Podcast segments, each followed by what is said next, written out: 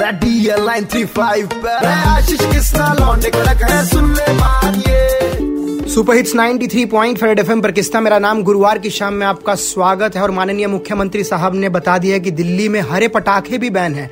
हर तरह का पटाखा बैन है। तो ऐसे में जिन्होंने हरे पटाखे बनाए, जिन्होंने हरे पटाखे रख लिए थे, उनकी हालत तो बयां करनी चाहिए कि नहीं करनी चाहिए? तो पेश है कुछ पटाखों वाले दोहे। हरा हुआ तो क्या हुआ? पटाखा है हुजूर।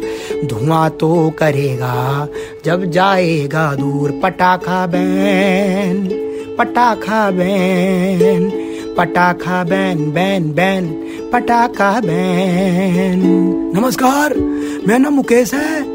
वैसे तो दिल्ली में पोल्यूशन से हो रहा धुआँ है लेकिन ग्रीन पटाखे बैन होने से मेरे ताऊजी को कुछ हुआ है उन्होंने स्टॉल लगानी थी वो स्टॉल लगा नहीं सकते और ताऊजी कुछ बड़बड़ा रहे हैं। क्या कह रहे ताऊजी अरे तो कुछ ग, वो बोल रहे हैं नहीं ताऊ जी यही कह रहे हैं कि हम साथ हैं नहीं जलाएँगे। मेरी सरकार से दरख्वास्त है जिन जिन ने ग्रीन पटाखे खरीद लिए थे ढेरों के ढेर अब उनके बिकेंगे नहीं।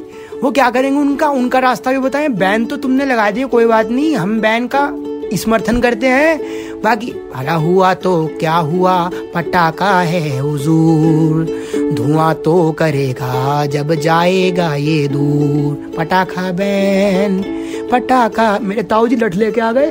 पटाखा बैन पटाखा बैन। ताऊ जी पटाखा बैन पटाखा ban ban ban ban ban ban ban. आपसे दरख्वास्त है, पटाखे बैन है। नमस्कार जी, उन्होंने भी कहा है तो आप ना जलाएँ, ना बजाएँ।